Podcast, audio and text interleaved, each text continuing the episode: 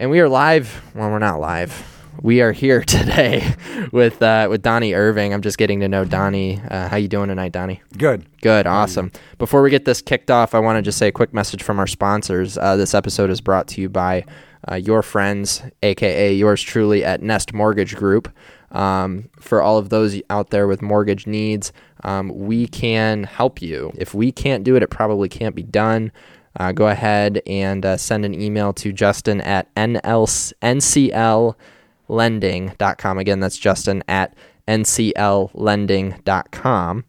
And uh, we can go ahead and help you out with all of those mortgage needs, uh, great and small. So, anyway, um, yeah, so I, I, I, I, the one thing I don't like about the podcast is having to go out and like get sponsors and raise money and generate revenue and stuff like that. So I'm just like, you know what? I'm just going to sponsor this thing myself. so here, here's what I wanted to do tonight, Donnie. Um, you uh, run a found own run. I don't know what the correct lingo is.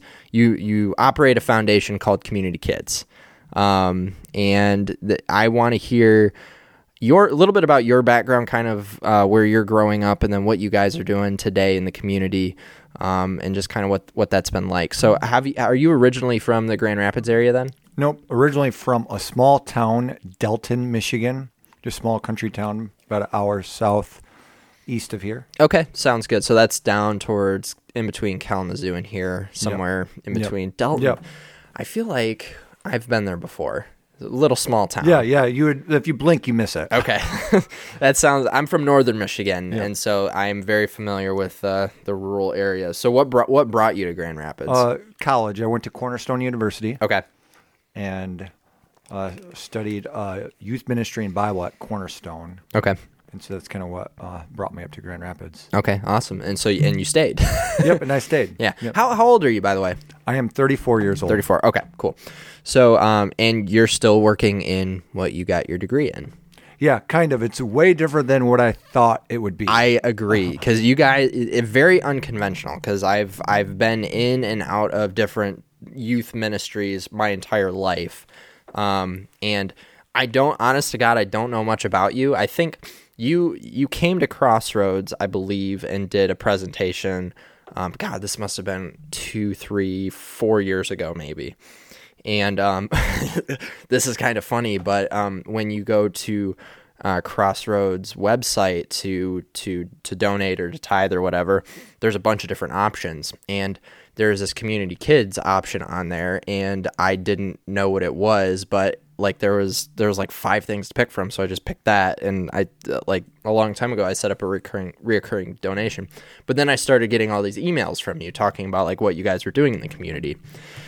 And um and then I added you on Facebook and we kind of started to talk back and forth a little bit and I was and just based on what I've seen you post about, you're really in the fight. Yeah, I feel like definitely, um, you know, even though I'm kind of directing the organization, I'm definitely on the front end of um, a lot of stuff. I'm on the front.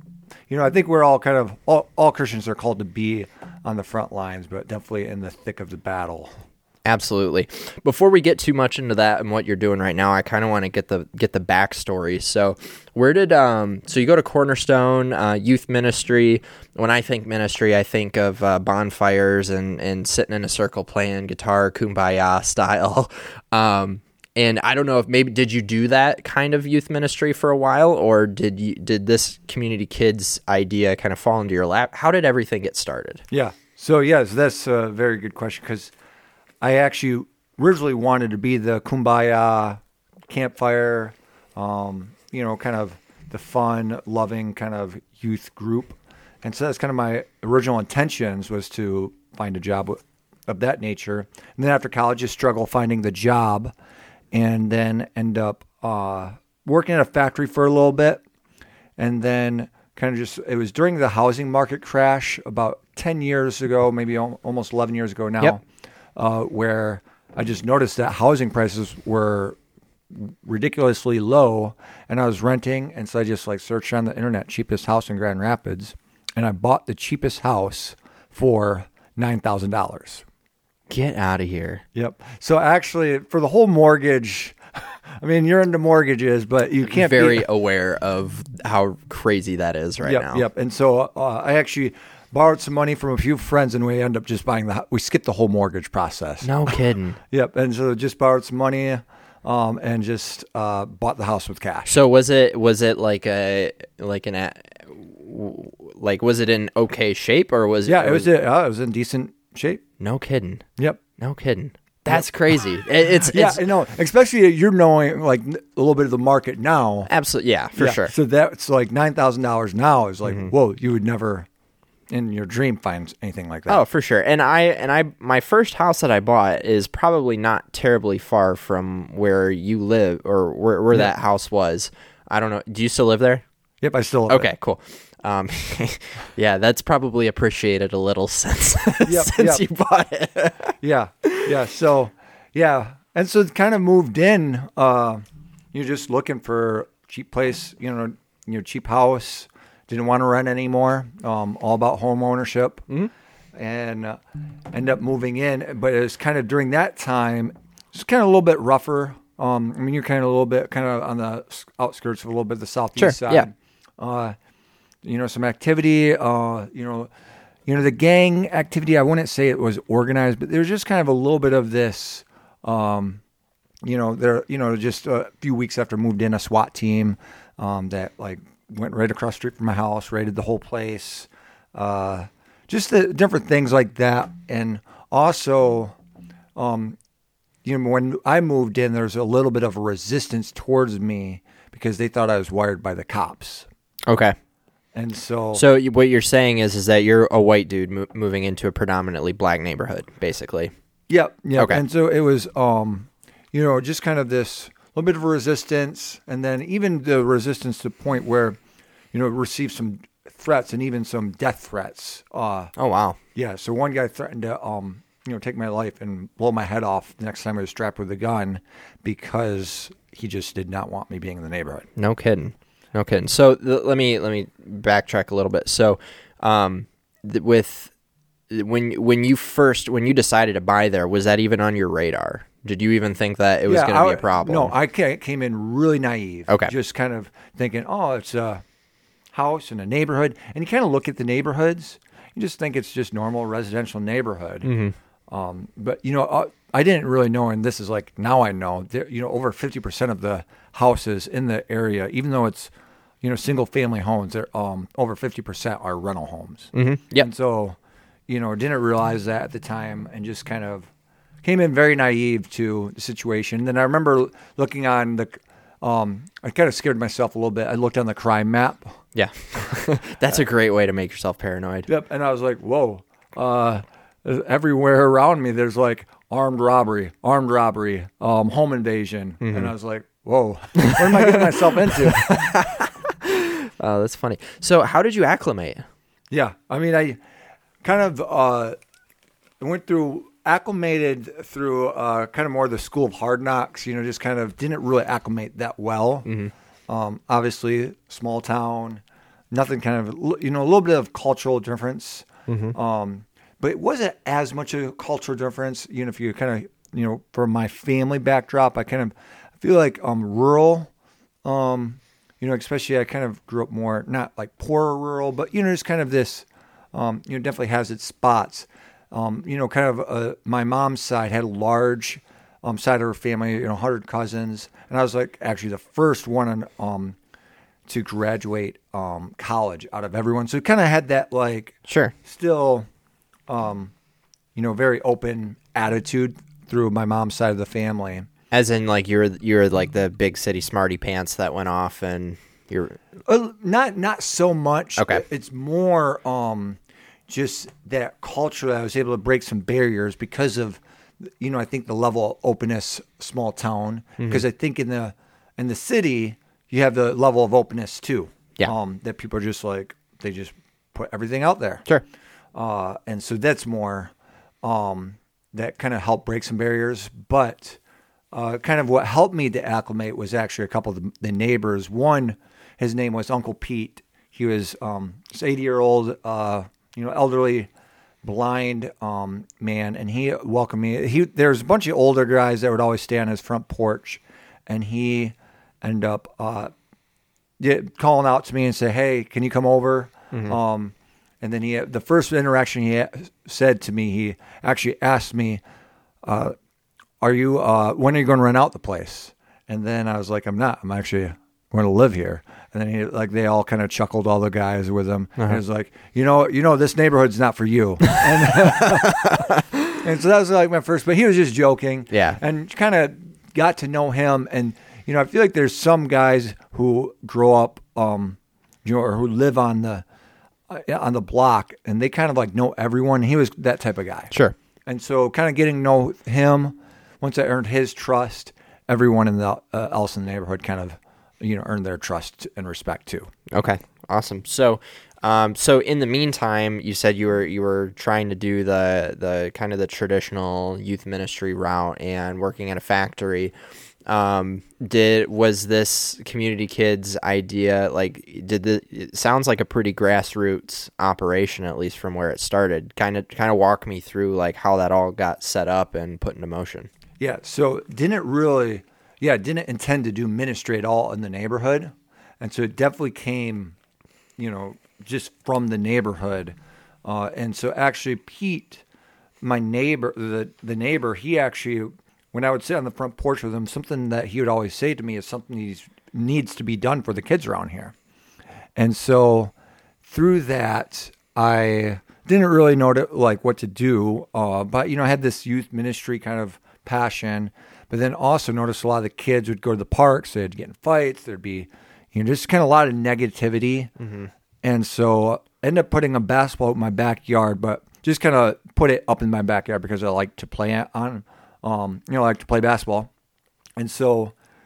uh, through that, kids actually started trespassing in my backyard to play basketball, and, and and so yeah, and so I actually didn't uh, want to call the cops or didn't want to like get because everyone already thought I was wired by the cops. So I just like, all right, I'll let them play, you know, and, and kind of as I got to know them, just kind of got to know their stories, you know, kind of it was um, a lot of you know kids who maybe um, you know their families, you know, a lot of single parent homes, um, you know. So I was like, all right, you know, I can start kind of connecting with them, you know, kind of with the youth in mind, um, and with what Pete said in mind, and kind of through that, got, you know, got to know them, and I actually started a Bible study with them uh, for. Uh, you know, just kind of in the backyard. So it's kind of just like me and like three or four boys that kind of started off, and then it just kind of grew and it kind of exploded from there. Okay, but before we before we get too much farther, and I'm gonna, I'm going to circle back to this in just a second.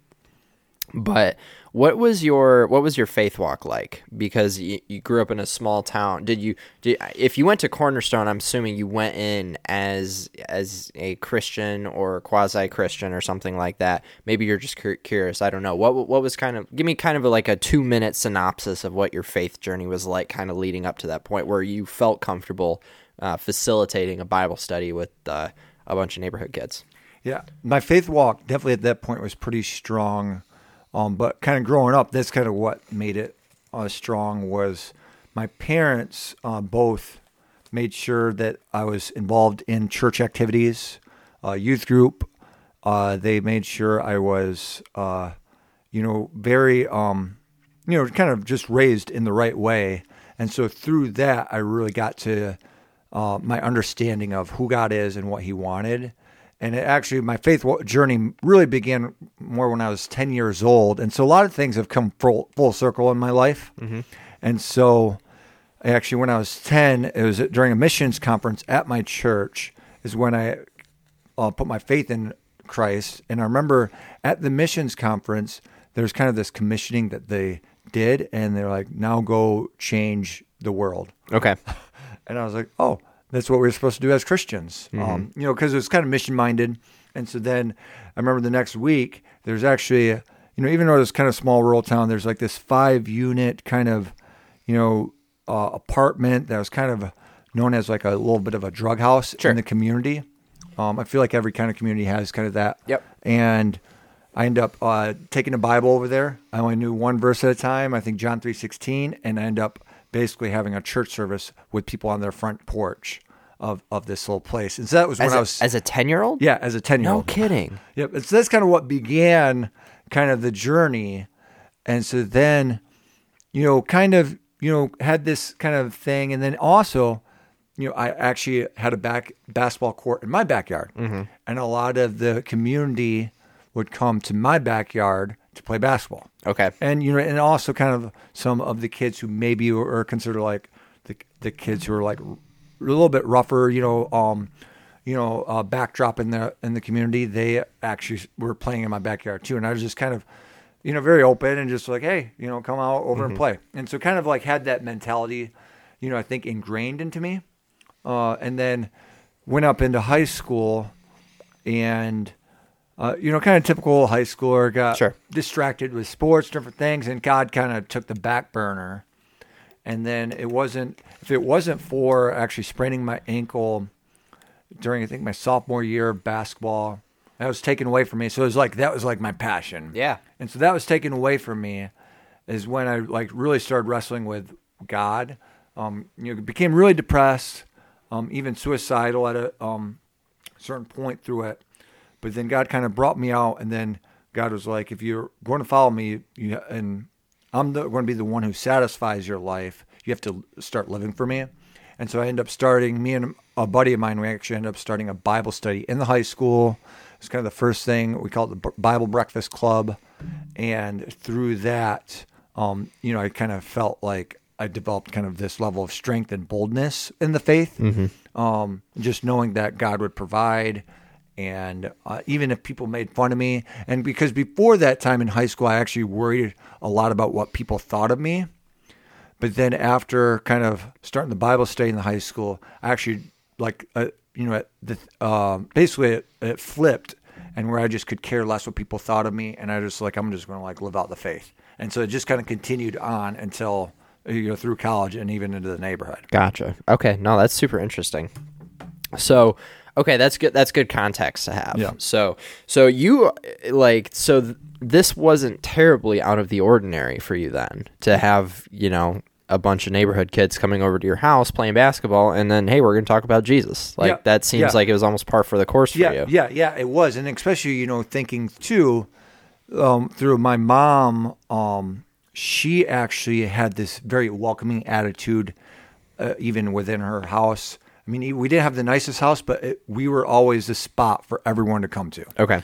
Uh, and then also my grandma was the same way, where even growing up, just had the mentality. You know, my grandma, she would welcome everyone, you know, into her house. And uh, you know, if there was someone who came over, and you know, off the street or anywhere, she would put um something on the um on the burner, start cooking for them, and just kind of welcome them. Just that hospitality of like, you know, open door policy. Mm-hmm. And I think so. That was kind of what I saw, and so just kind of reduplicated that basically in the southeast side of Grand Rapids. So I didn't like really do anything out of the ordinary. It was mm-hmm. just normal to me that you just are hospitable, um, you know, and just caring to people around you. Mm-hmm. So when did you really realize that this was something that you were going to so at this point you're you're just living in the neighborhood kind of doing your own thing but then you kind of so, so I'm assuming there was a point where a switch flipped kind of like before where you're just like okay God like I am I, this is this is what you put me here for? Is it, mm-hmm. at what point did that kind of hit you? Or what, did it happen pretty early on or what what was that like? Yeah, I think it did. I think as I got to know the kids, it was pretty obvious that I developed a passion towards, um, you know, what they were going through, their struggles, and just kind of come alongside them. And so, uh, I would say kind of, but you know, it was still kind of just like me and just a handful of kids. But when it kind of really kind of started becoming more of a thing, like whoa, like there's actually a huge need, not just here, but in the next block and the next block, um, and how, you know, what can I do to actually make you know kind of a bigger impact here? I think it was probably a couple years down the line, and then you know, I don't know, like a part of the context too of like when everything kind of started too was actually I ended up um so I was just kind of doing this on the side, but I actually got a job at um the Kent County Correctional Facility okay and actually as a social worker. I didn't even study social work, um, and so through that, it gave me. I kind of actually um, just kind of got the job just kind of through kind of a little bit of an internship, kind of Sure. with the Big Brother Big Sister program. So Yeah. kind of had this like a little bit of this context. So you got you got a job that people, um, you know, go to school for five years and pay tens of thousands of dollars to get a degree in. Yep, yep, yeah, yeah, yeah. And so you know, and so I got the I got the job at the correctional facility, and that kind of really was eye opening in a lot of ways too, because a lot of the kids who I saw in the community, you know, some of their dads I actually met through the correctional facility. Got it. and kind of saw the same patterns and the same cycles, uh, and so kind of had that, uh, and and it was kind of interesting too because my prayer for the community was also that the dads would return to the homes, and through it, uh, they actually told me I had to teach a responsible fatherhood class in the jail. And so it was like God was like saying, "All right, you want the dads to return home, be a part of this process." And so, you know, was doing the, my thing in the jail, but then also back to the community, and then then also seeing, you know, both contexts of you know guys who are in the community who are getting trouble, they'd end up getting into the jail, and then the guys who you know coming out of jail would also get back in the community. So it was just like, you know, very eye opening in a lot of ways. Um, you know, where, you know, just provide me a lot of education through just doing life, um, and and being with people who are struggling. Mm-hmm. I think that a lot of people out there, and I'll I'll throw like and especially Christians, I'll throw Christians in the mix too, are just so very unaware of that vicious cycle, and I know it a little bit, and I I got a very and I don't want to go into the full story, but I got a very brief glimpse at what the legal system is like from the inside, if you know what I'm saying. And I, but like, I think the fact that you got so involved and then you're able to see this, this, I'll call it a vicious cycle. You might refer to it as something else. Um, but you kind of set out to maybe break that cycle. What's so what's that so what's that process like? it's a very, it's a very, Very loaded question. yeah, but it's a very rough process. Um, you know, it's when you're, you know, in the jail. Our program, you know, there's, you know, some, you know, money set aside to try to curb some of the, um, you know, they call it recidivism, like the amount of times guys keep on coming back to jail. okay. Um, so you know that we had case management, counselors, drug programs, you know, all sorts of, you know, kind of resources thrown in to kind of help this um, end this cycle. And when I was kind of looking up, kind of research into kind of our program around the country, the statistic is with programs similar to us, if five percent of the guys change and never come back into the system of jail, then that's actually considered a success, successful program. Five percent. Five percent. Wow.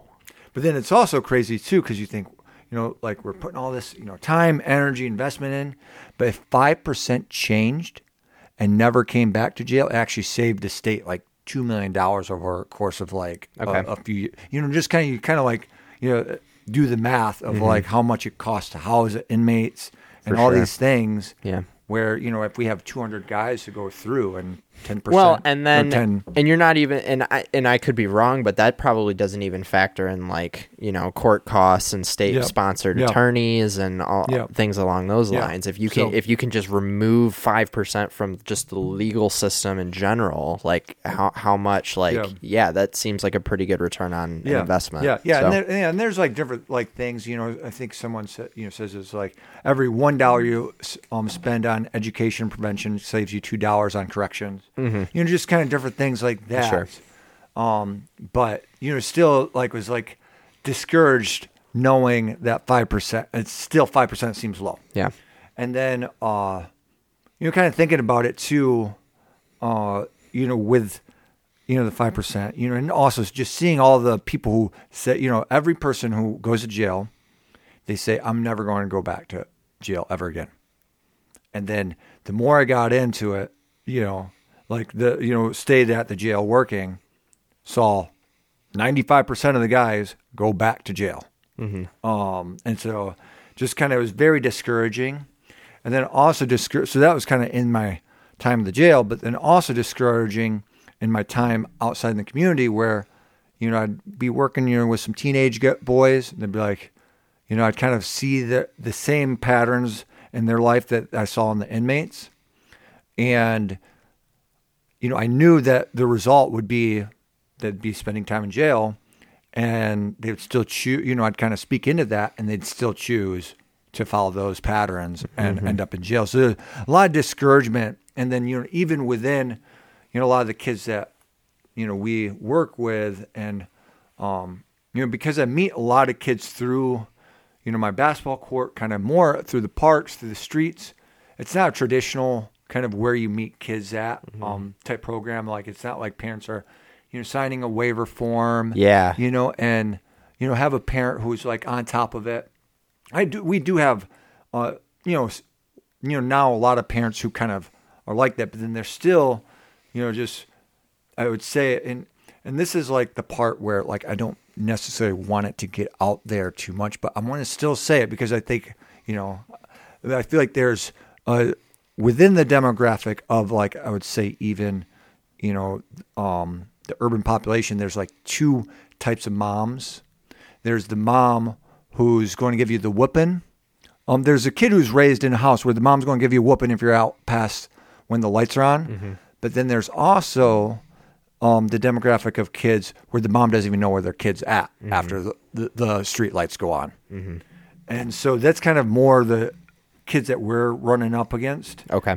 um, you know, sometimes is, you know, where they're just kind of out running, you know, and kind of being reckless. And there's just, you know, maybe not a father who's kind of, you know, will provide some discipline. You know, dad's in jail, dad's in prison. And it's just, um, you know, and so when I'm thinking about, you know, my time in the jail, but then also thinking of lately, you know, if we could get 5% of the kids that we're working with to not end up in prison or shot or like, I'd be like, especially with some of the kids that, you know, come in contact with, I would consider that success. You know, and it's funny because actually the GRPD, they met with me a few months ago asking me, what, you, you know, they're like, you know, we heard about what you're doing, how great of things you're doing, uh, how, you know, you know, you're making a big impact in the community. And I was, I told them, I was like, if you're looking, because they're looking for a program to kind of get behind. I was like, if you're looking for a successful program, like numbers and stats wise, we aren't the program. Um, because of the population, you know, that's kind of we're working with. Uh, and so it's just kind of just fact when you have maybe even three kids, same household, three different dads, all three dads are in jail. It's just you start getting to know the kids and start kind of trying to like walk with them. You're fighting It's- an uphill battle. Yeah, yeah. It's just um, What do you do? What do you what do you do to keep from getting discouraged? Because based on the limited amount of information I have from what you've just told me, it sounds like you know you put you put your heart and soul into these kids, and because you love them, and like like it's it's a very Christ-like love that I see that you have for these kids, and uh, you you don't win all of these battles. How how how do you keep from what it, what is it in your ethos that just keeps keeps your ticker ticking? If I don't know a better word to say that. yeah. I mean, it's just kind of there is still, you know, you know, especially you know the measurement of success. You know, we kind of like I'm not going to like have you know if the kid might not come become like a missionary or different things. Yeah. But if the kid actually like who stays out of jail, you know, maybe gets a job working at McDonald's, um, you know, stays out of trouble, doesn't get shot. Like I feel like wow, like we did a decent job. Like, and he's actually sticking with his job, staying out of trouble. You know, um, uh, that kind of gives me m- some motivation Yeah. um, you know, it's kind of just, you know, you wouldn't think that, oh, like a kid, you know, working at, you know, 20, 21 year old working, you know, fast food or whatever factory, you know. Mm-hmm. But like that's like whoa, like he's actually tracking pretty well compared to some other kids that you know he knows. For sure. Well, I care a lot more, and, and again, a reason for doing this podcast is because I care a lot more. Well, I don't. That's maybe not the right way to put it, but I it does matter where you come from because you could have the you know the kid of a hedge fund manager go on and you know become go to a good college and become an access, a successful attorney. Like th- that's a great great accomplishment but you you have a kid come from a rough situation um, you know maybe a single parent um, you know maybe on welfare maybe you know in a, not great school maybe um, you know not not just not really a good fit for because every kid live, learns different and some kids really struggle with school um, myself included um, but like you have somebody that goes from that situation to um, they graduate high school, maybe they learn a trade, and they get a, a good job making forty thousand dollars a year. Like I'm, I'm much more impressed by that than I am the hedge fund kid that goes on to be an attorney. You know what I'm saying? Yep. Yep. So the, yeah, the amount of struggle they had to overcome to get that. Absolutely. Yep. Yeah, and so definitely, you know, that kind of helps me, and obviously, you know, just the strength of God, uh, is, uh, you know, if it, it wasn't for God, like I'd just walk out. Mm-hmm. Um, there's there's so many like, and I don't want to share like the battles because it, it's kind of personal. Sure. And it, it, this is public. Um, you know, but um, you know, my mentor told me that the community kids office uh, um that it should become like a war room because of the spiritual battles that's taking place that like you're like going to war. Mm-hmm. Um, in the past few weeks, you know, past several months, the community kids office, we got a small staff of, you know, like a couple, you know, probably four or five people with some mentors, but like it literally is becoming a war room where we are arguing, debating, fighting, and praying and shedding tears over the kids. Mm-hmm. Um, you know, where you know there's just kids, and I feel like the longer I stay in the game, it can you know you know, I can become prophetic like and just know what the result, even at age 11, the attitude that they have, that the result is just going to be, you know, really bad if they continue on that. And mm-hmm. you can speak truth, you can plant seeds, but it's just so sad just to see when things keep spiraling mm-hmm. down and you just pray and you just give it over to God and it's just. Yeah. So, so n- now let's get a little bit more into community kids. So you, you start this foundation. When, when did you when, when, did this whole thing move from being just kind of a backyard basketball ministry to actually like you know you brought me a T-shirt today, which I greatly appreciate. I'm very excited about that. But like this is like this is like a legitimate ministry. Do you like you're going around to different churches in the area? I'm assuming talking about what what you guys are mm-hmm. doing in the community. That's that's how I first heard about you. Um, when when like when did this first like get off the ground and you actually started okay this is official and we're we're rolling. Yeah so kind of um there's kind of i guess when i became kind of more in the ministry where i kind of got some of the training for it was actually through organization youth for christ. Okay. They gave me my first opportunity to kind of become like a mission area to um, the community um, but had to kind of step away from there um, because the context you know i wanted to serve all the um, all ages in the community. And um and I wasn't you know Youth for Christ had the focus of teenagers, which was you know it's good you know I think every kind of mission has its focus, but um and so kind of uh you know after leaving there I was actually just thinking about just going to work at the uh, factory again. Mm-hmm. But then I end up talking to a couple people at Crossroads, talking to a couple pastors at Crossroads Bible Church. And they said, you know, hey, how about we help you launch an organization? And you know, I thought, okay, you know, like let's do this. Didn't really know how to work out, uh, and through it, and that was, you know, about three years ago, where uh, they actually decided that they'd kind of become like an incubator to kind of help get me launched. You know, because you know they call it, you know, foundation, organization, agency. Um, or nonprofit, you know. But mm-hmm. like one thing I realized, and this is, you know, it's I, I like calling it a for cause um, you know, foundation or, um, because you you know it's it is kind of you do need some resources to help, Absolutely. Yeah. uh, keep things moving, and so Crossroads provide a platform for those resources to come in, so you know I could sustain a living and also kind of provide some programming for kids, and so through that, um, you know, just kind of kept on growing, and it's kind of, you know, and I have a mentor kind of in the process too that kind of has come from, uh, you know, the business world, and actually a couple mentors, a couple people from Crossroads, a couple people kind of feed me in, um, kind of some of the business mindset, and he even told me the first year of starting um, this for cause organization. Um, to not ask a single person for money, even though they had the link on the Crossroads website Yeah. And they had, you know, I think, I, you know, I'd still share about the ministry, but I didn't make specific asks, and that was actually every the opposite of everything I learned, um, through you know, being a missionary was that you have to ask, you know, for financial donations. and- Absolutely. Yeah. And, so I was like, this seems totally opposite. So that's what I did for a year. And he So said, let me let me pause real quick. So Crossroads kind of just took the pressure Yeah. off you and say, "Hey, we'll we'll back you financially.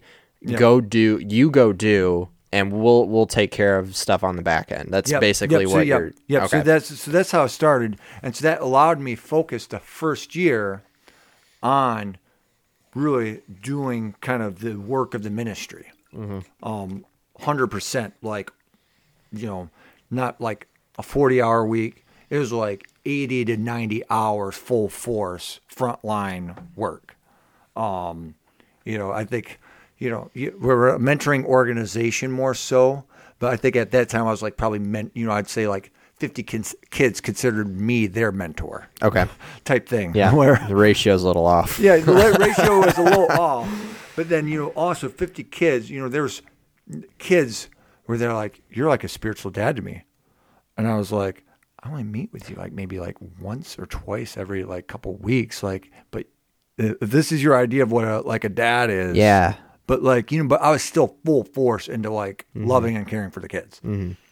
What's that like when you have when you have a kid that you see a couple, you know, once or twice a week that comes that that that tells you like you're you're like the father figure in my life or you're the spiritual you're the spiritual leader that I like when when you first started hearing that what like did you feel like an enormous amount of pressure? Was it an honor? Like how what did that what did that make you feel like? Yeah, it was. Yeah, I mean, there's you know a little bit of pressure, but just kind of like also just like you know realizing you know I just need to give the relationship over to God because He's entrusted me with this, and um, you know, and steward my time, my energy well in in uh in the relationship, and so I think you know definitely felt like a sense of honor from like you know God more so too, um, you know that He'd provide me this um relationship to um grow. Okay. So what are what are some things that you guys do on a day to day basis? Do you? Um, I've seen some stuff. You take some kids on trips sometimes to kind of uh, pull them out of their environment. Is is that kind of part of your ministry? It, it seems like every time I see something on Facebook, I'm just like that. Is, that's so creative and out of the box of anything that I'd ever I'd ever envision in a youth ministry. Yeah. But it seems like you guys kind of just utilize anything and everything that you can to move move forward with these kids. Yeah, yeah, it's it's you know, you know, our the our mission statement is We should have started with that, by the way, because I yep, knew so- you had one. Yeah, so the mission statement because you know I I was very deliberate in the mission statement, um, you know, and it is it comes to mind, you know, when we do the things we do, and so the mission statement is transforming communities through kids by providing long term, life changing, worldview expanding relationships led by Christ. And so very deliberate in you know, especially putting the last part led by Christ. So we're very prayerful in what we do. Yeah. Um, and I think being led by Christ, it does. He did things I think out of the box. You know, he, um, you know, probably people question how he did things. You know, so we're kind of led by Christ in what we do. But I think you know, in that, um, you know, we we we had the worldview expanding part of, uh, and this is kind of some of the model of some research even that was shared about walking along kids is a lot of times kids um, you know, who grow up not in the faith, their faith journey starts with being invited to a conference, a camp, getting outside the ki- um, the normal day to day distractions Yep. where they first hear about Christ. And so that's kind of, you know, we do that worldview expansion, not just getting them into, um, you know, hearing God's word, but also seeing God's creation revealed to them. Absolutely. And so we'll take them as far as places to UP, to waterfalls, to, I mean, you know, to Florida, like you name it. We're, um, you know, we'll make it happen, um, and just kind of show the kids that you know there's different opportunities for them. what? And Go ahead. So yeah, sorry. And so that's the worldview, but then also life changing, realizing, you know, we can do only so much, but that it also really takes the whole family to get on board uh, with it. Where I think, you know, what's the statistics? If a, if a kid um, hears about Christ, accepts Christ, um, but then both parents aren't um, involved in faith, they have like a 50% likelihood of like staying in the faith. You know, I think uh, if mom's involved in the faith, they have like a 50% chance of like staying involved in faith. But if a dad's involved in faith, then they have like a, you know, 75, 80% chance of Yeah. staying involved in faith. And so like taking that in mind, I was like, we've been in the past few years really pushing towards family programs. And so actually, you know, I think youth ministry and you know I, you know if i was to write a book i think youth ministry actually is going to like change over the next years where youth ministry might like you know not be what it is um where it's going to be more family ministry because um you know it really takes a family unit to get on board in the process of developing a kid's faith.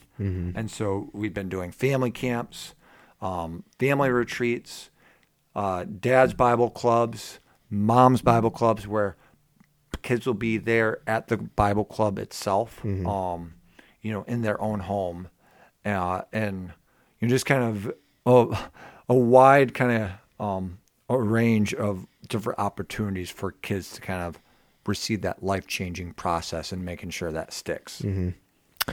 That was actually one of the things that I wanted to lead into today because it just seems like, um, and I and I'm not super privy to the history of how we got here. I just know that we're here, um, with divorce rates being in the fifty something percents or something like that, and plus you add in kids that are born out of wedlock with, you know, fathers that either leave or mothers that leave, whatever the case may be you know that to me it just seems like when you're when you're I give me some latitude on this but when you're when you're working only with kids you're working with the, the lowest common denominator right? Mm-hmm.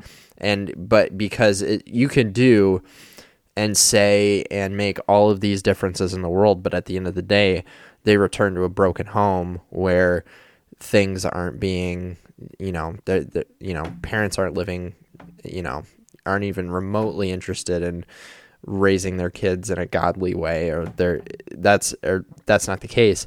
It, it that to me just seems like that's that's probably where the struggle is. Am i am i mistaken by saying that or am am i kind of am i Yeah, no, yeah, yeah, that is exactly it. You know where, you know, they have, you know, it has to be a, you know, the family has to be on board, or else, you know, you return back to home, and, you know, the cycles continue. Yeah. So let's talk about let's kind of shift gears a little bit. I want to come back to community kids stuff, but this is this is probably the hardest part about this interview for me, and I uh, we'll see where we go with it. But um, I don't I don't like talking about race. It's not something I'm super comfortable with. Um, just uh, being open and transparent about it. Not from the sense that I don't like people that are different from me. That's that's not the case whatsoever. I just I it bothers me when people um, want to treat people differently because of just of the color of their skin. Like I believe that the color of your shirt says 10 times more about you than the color of your skin. I just to m- my perspective on it and again, I I have a narrow perspective on it because from a country um, most of my friends are white um, and and it's just the the reality of my situation Um, it to me it just seems like I, I, I from my standpoint, I, I try to treat everybody the same, and but I also understand that we're very different culturally. What were some things that you ran into? Um, because I'm I'm sure you've been called honky and cracker more times than you care to admit. Um, how- what were some? How are you able to break down some of the cultural barriers? Yeah, that's a that's a tough one. I mean, especially in today's climate. Yes. But then it's like still I feel like it's more this political kind of like attitude towards it. But like in the day-to-day neighborhood, you know, once I people kind of like saw me for who I was, like I didn't really in the neighborhood, I don't really deal with it as much like as people would think, but there's like more from the outsiders coming in. There's still this level of oh, here's this white guy who's trying to save the day, you know, mm-hmm. like kind of like there's more from outsiders who don't know me, who um don't like know everything. They more just kind of the first thing they look at is my co- skin color. For sure. They But- don't know that you live in that neighborhood that Yep. you're trying to Yep. affect. But then for people who know me, even though that might have been the first impression that they got was skin color, Sure. after you get to know someone, they're uh, it's a person. Mm-hmm. Um, you know, and so I think you know I've overcome you know it through like just like getting to know people. Um, you know, and I'm a very you know big fan of getting to know people who are different than yourself. You know, you know, just to see like yeah, we're actually there's some similar some similarities there, and so you know I think um, you definitely have dealt with some um, you know kind of resistance to, because of my skin color um, you know and it would make it a lot easier if i had a different skin color. Um, you know but you know at the end of the day too you know because community kids itself you know people might perceive it as a very we have a lot of white mentors you know white board, white staff, they might see as okay, that's another like organization, but we're, Sure.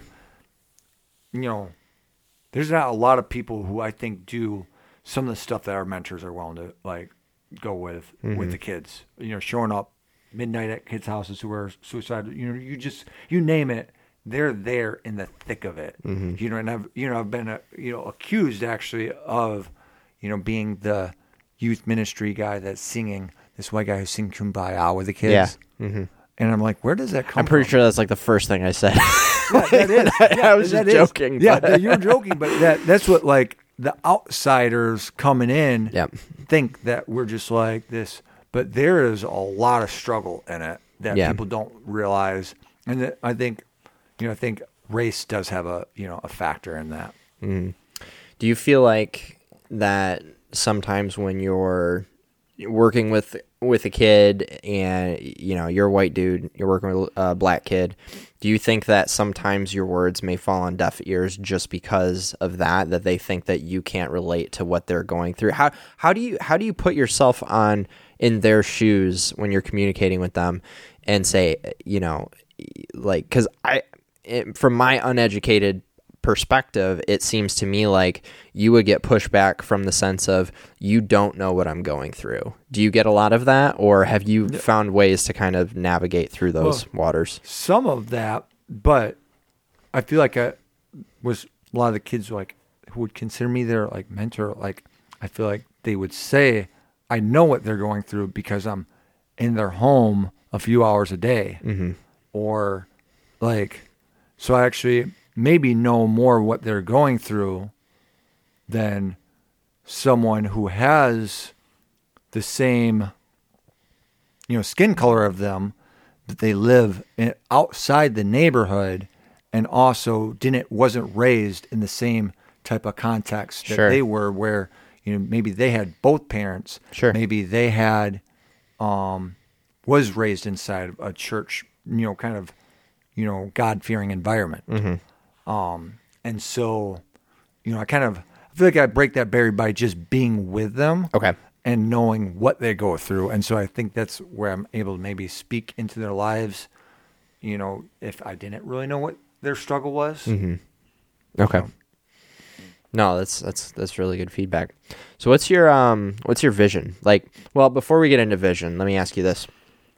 What's your and you don't ha- don't name names, but like what has been your like your best success story that like like when it when things suck, like you can kind of like you know p- like think back to man, I like I made a difference in this kid's life and I can see that today.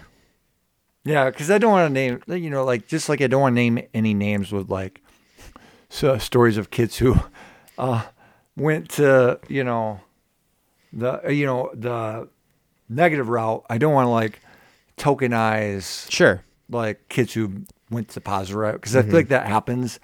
You know, I don't want to, you know, even some, you know, maybe things I say. I want to be, you know, if the kid was here, you know, would they feel like I'm like, you know, making an example of them, almost like, um, you know, that it's not just a friend, um, you know, because you know these kids they are my friends. Mm-hmm. Um, but I'd say any time, uh, you know, a kid ends up leading back, you know, and um, either by becoming a volunteer or a mentor or a camp counselor or, you know, kind of end up sharing, you know, the Bible back to the kids. Yeah. Um, I feel like that's, um, you know, and there's been several examples of that. I feel like that kind of gives me the, you know, kind of the extra like, okay, this is Yeah. a good thing um, for these few kids that have kind of stayed the straight and narrow and are actually leading back into the community. Well, no, that's and that's great because we were talking about spiritual warfare earlier, but and right now I think you're very effective with doing what you're doing. But I think when you become when community kids becomes dangerous in in the fight against Satan is when you build an army of kids who are coming through your program who are turning around and reciprocating Yeah. what you've taught them with people that are coming into the program. Yeah, Eh, yeah, and I would say like probably five, six years ago, I was a little bit more bullish in thinking that there'd be a lot more kids. Um, you know, but then even now, like we're walking with some kids, and I've like, I'm telling these kids, you know, there's like a couple 10, 11 year old kids. I say, by the time you're like 18, 19, if you weren't like becoming like a camp counselor or you know I, I, actually already created a couple positions for them or within the organization. And i said if you don't take this position i'm actually going to quit my job. Like you know like and but then in it those kids it's going to take a lot for them to like where i'm going to like be okay with them taking the position too. Um because you know they will- i can't have a staff member you know punching a kid you know once they start mouthing off, off for them. sure. Yeah, yeah. That that also true. Also true. There has to be some some uh, some sculpting done throughout that whole process. But um, so yeah, we're coming up on time here. All right, we want to thank you for tuning in today, Donnie. Thank you for coming on the show. I greatly appreciate it. yes yes it was great thank you for your time Awesome. All right, and uh, as a reminder, um, we uh, if you want to check out what Donnie's doing, go to communitykids.org. Uh, the link is in the description below. Again, that's communitykids.org. Um, hey, if you're in the Grand Rapids area and you want to get physically involved, that's great. I know I got a lot of listeners in Texas, Indiana, uh, Oklahoma, Missouri, uh, and a bunch over on the East Coast too. If you guys want to get financially involved, uh, let's uh, let's let's shock Donnie with uh, with uh, what what you guys can do. Um, and I know there's a handful of you guys out there who've been incredibly do- uh, generous contributing to the show. Let's show Donnie that we appreciate him for coming on um, on here, and he did not ask me to do that. I'm just doing that because I want to. So, uh, thanks for tuning in, y'all, and uh, we will catch you on the other side. Take care.